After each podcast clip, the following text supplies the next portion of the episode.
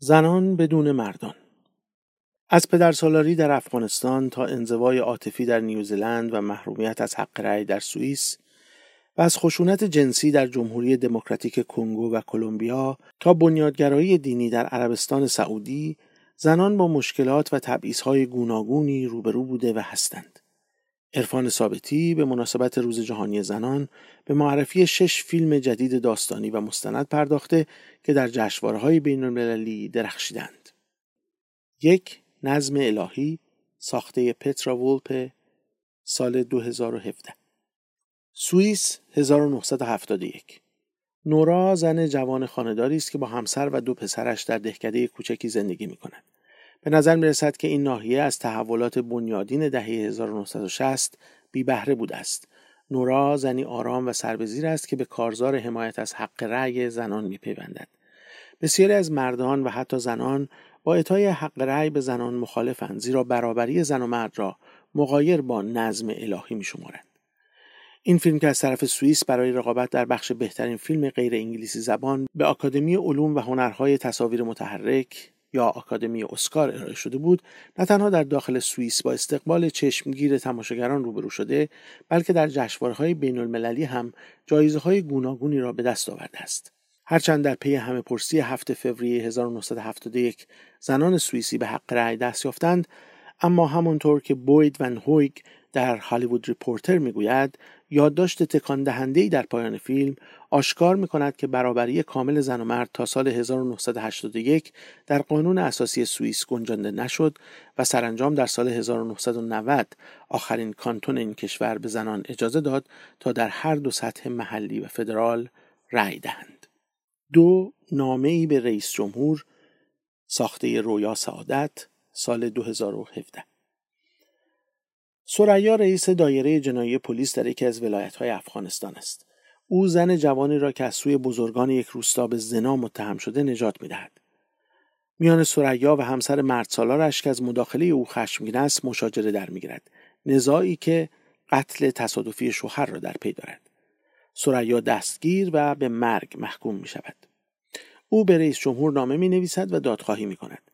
آیا درخواست او پذیرفته می‌شود؟ این نخستین فیلم بلندی است که کارگردان زن پس از پایان حکومت طالبان در این کشور ساخته است. این فیلم که از سوی افغانستان برای رقابت در بخش بهترین فیلم غیر انگلیسی زبان به آکادمی علوم و هنرهای تصاویر متحرک ارائه شده بود، در جشنواره‌های معتبری همچون لوکارنو، بوسان و پالم اسپرینگز نمایش داده شده است. به نظر گایلارد، نویسنده ورایتی، این فیلم فریادی خشمناک برای سفارایی علیه پدرسالاری فاسد است که مخاطبان در سراسر جهان آن را خواهند پسندید. 3. مامان سرهنگ، ساخته دیودو حمدی، سال 2017. سرهنگ اونورین مانیول پلیس زنی است که سالها با موفقیت در واحد حفاظت از کودکان و مبارزه با خشونت جنسی در بوکاوو، شهری در شرق جمهوری دموکراتیک کنگو، خدمت کرده و در میان اهالی محترم است. انتقال او به کیسانگانی، شهری نزدیک مرزهای شمال شرقی کشور، به این معناست که باید از نو شروع کند، چون با محیط سومین شهر بزرگ کشور آشنایی ندارد. اندکی پس از شروع کار در منصب جدید درمی‌یابد که نه تنها باید با عقیده رایج به جادوگری، یعنی عامل اصلی کودک آزاری، مبارزه کند، بلکه باید به تعداد فراوانی از زنان یاری رساند که در جنگ 6 روزه سال 2000 قربانی خشونت جنسی جنگجویان رواندایی و اوگاندایی شدند و فریادرسی ندارند. این مستند فرانسوی کنگویی در بعضی از جشنواره‌های بین‌المللی از جمله برلیناله جایزه‌هایی را به دست آورده است و منتقدان آن را ستودند. کلارنس تسویی در هالیوود ریپورتر می‌نویسد: حمدی خود اهل کیسانگانی است، اما موفق می‌شود که در آن واحد به رویدادها بسیار نزدیک و در عین حال به اندازه کافی دور باشد تا تصویری دقیق و متوازن از وقایع ارائه دهد. درست مثل فیلم‌های پیشینش، حمدی نمی‌خواهد بگوید چه کسی قهرمان است و چه کسی شرور. هدف از نمایش کارهای نیک و جنایت‌های آزارنده صرفاً این است که دریابیم ساختار اجتماعی کنگو همچنان فروپاشیده است و شبح جنگ‌های گذشته هنوز بر فضا سایه افکنده است. 4. شاعره، ساخته استفانی بروکهاوس و اندریاس وولف، سال 2017. حصه هلال شاعر 43 ساله اهل عربستان سعودی است که علیه بنیادگرایی دینی و در دفاع از اسلام رحمانی سخن میگوید. او که در اماکن عمومی روبنده بر چهره دارد با سرودن اشعاری در مخالفت با تروریسم و بنیادگرایان مسلمان شهرت یافته است. این مستند که به زندگی این شاعر خودآموخته بادیه نشین تبار میپردازد در جشنواره‌های نظیر لوکارنو و جشنواره جهانی فیلم‌های مستند در آمستردام نمایش داده شده است.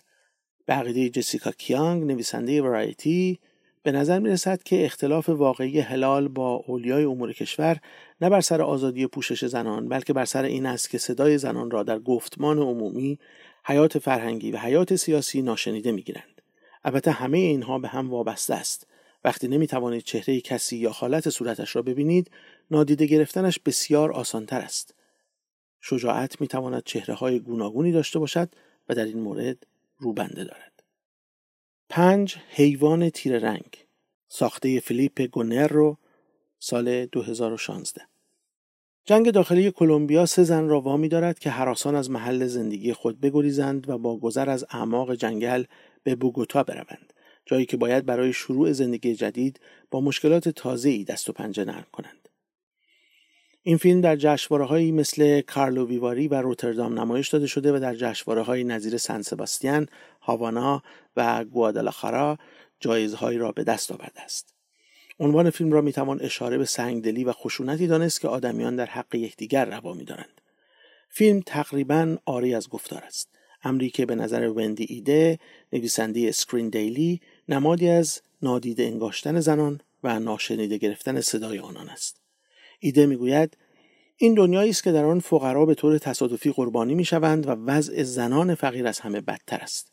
تماشای این فیلم دشوار اما تجربه‌ای ارزشمند است. 6. جاده دورافتاده ساخته جکی ون بیک سال 2017. تیا نوجوان 16 ساله مائوری از خانواده آشفته‌اش می‌گریزد و به جاده میزند. تصادفی مرگبار به آشنایی او با زوجی می‌انجامد که در انتظار تولد فرزند خود به سر می‌برند. تیا به امید یافتن محبت و امنیتی که از آن محروم بوده به مزرعه این خانواده در ارتفاعات ناهموار اوتاگو در جنوب نیوزیلند می‌رود، اما حضور او توازن خانواده را برهم می‌زند. نخستین اثر بلند ون بیک که پیشتر کارگردان فیلم‌های کوتاه و بازیگر بوده در جشنواره‌های مهمی مثل برلیناله و سیاتل نمایش داده شده است. دیوید رونی نویسنده هالیوود ریپورتر درباره این قصه بلوغ میگوید در تک تک نماهای این درام هوشمندانه محبت، شفقت و سکونی جذاب به چشم می‌خورد. نقش‌آفرینی‌های گیرا و غیر احساساتی، موسیقی لطیف سرشار از صدای گیتار آکوستیک و زیبایی طبیعی محیط که همچون بوم نقاشی بیانگر انزوای عاطفی است، جاده دورافتاده را به فیلم اولی ساده اما کاملاً قانع کننده تبدیل کرده است.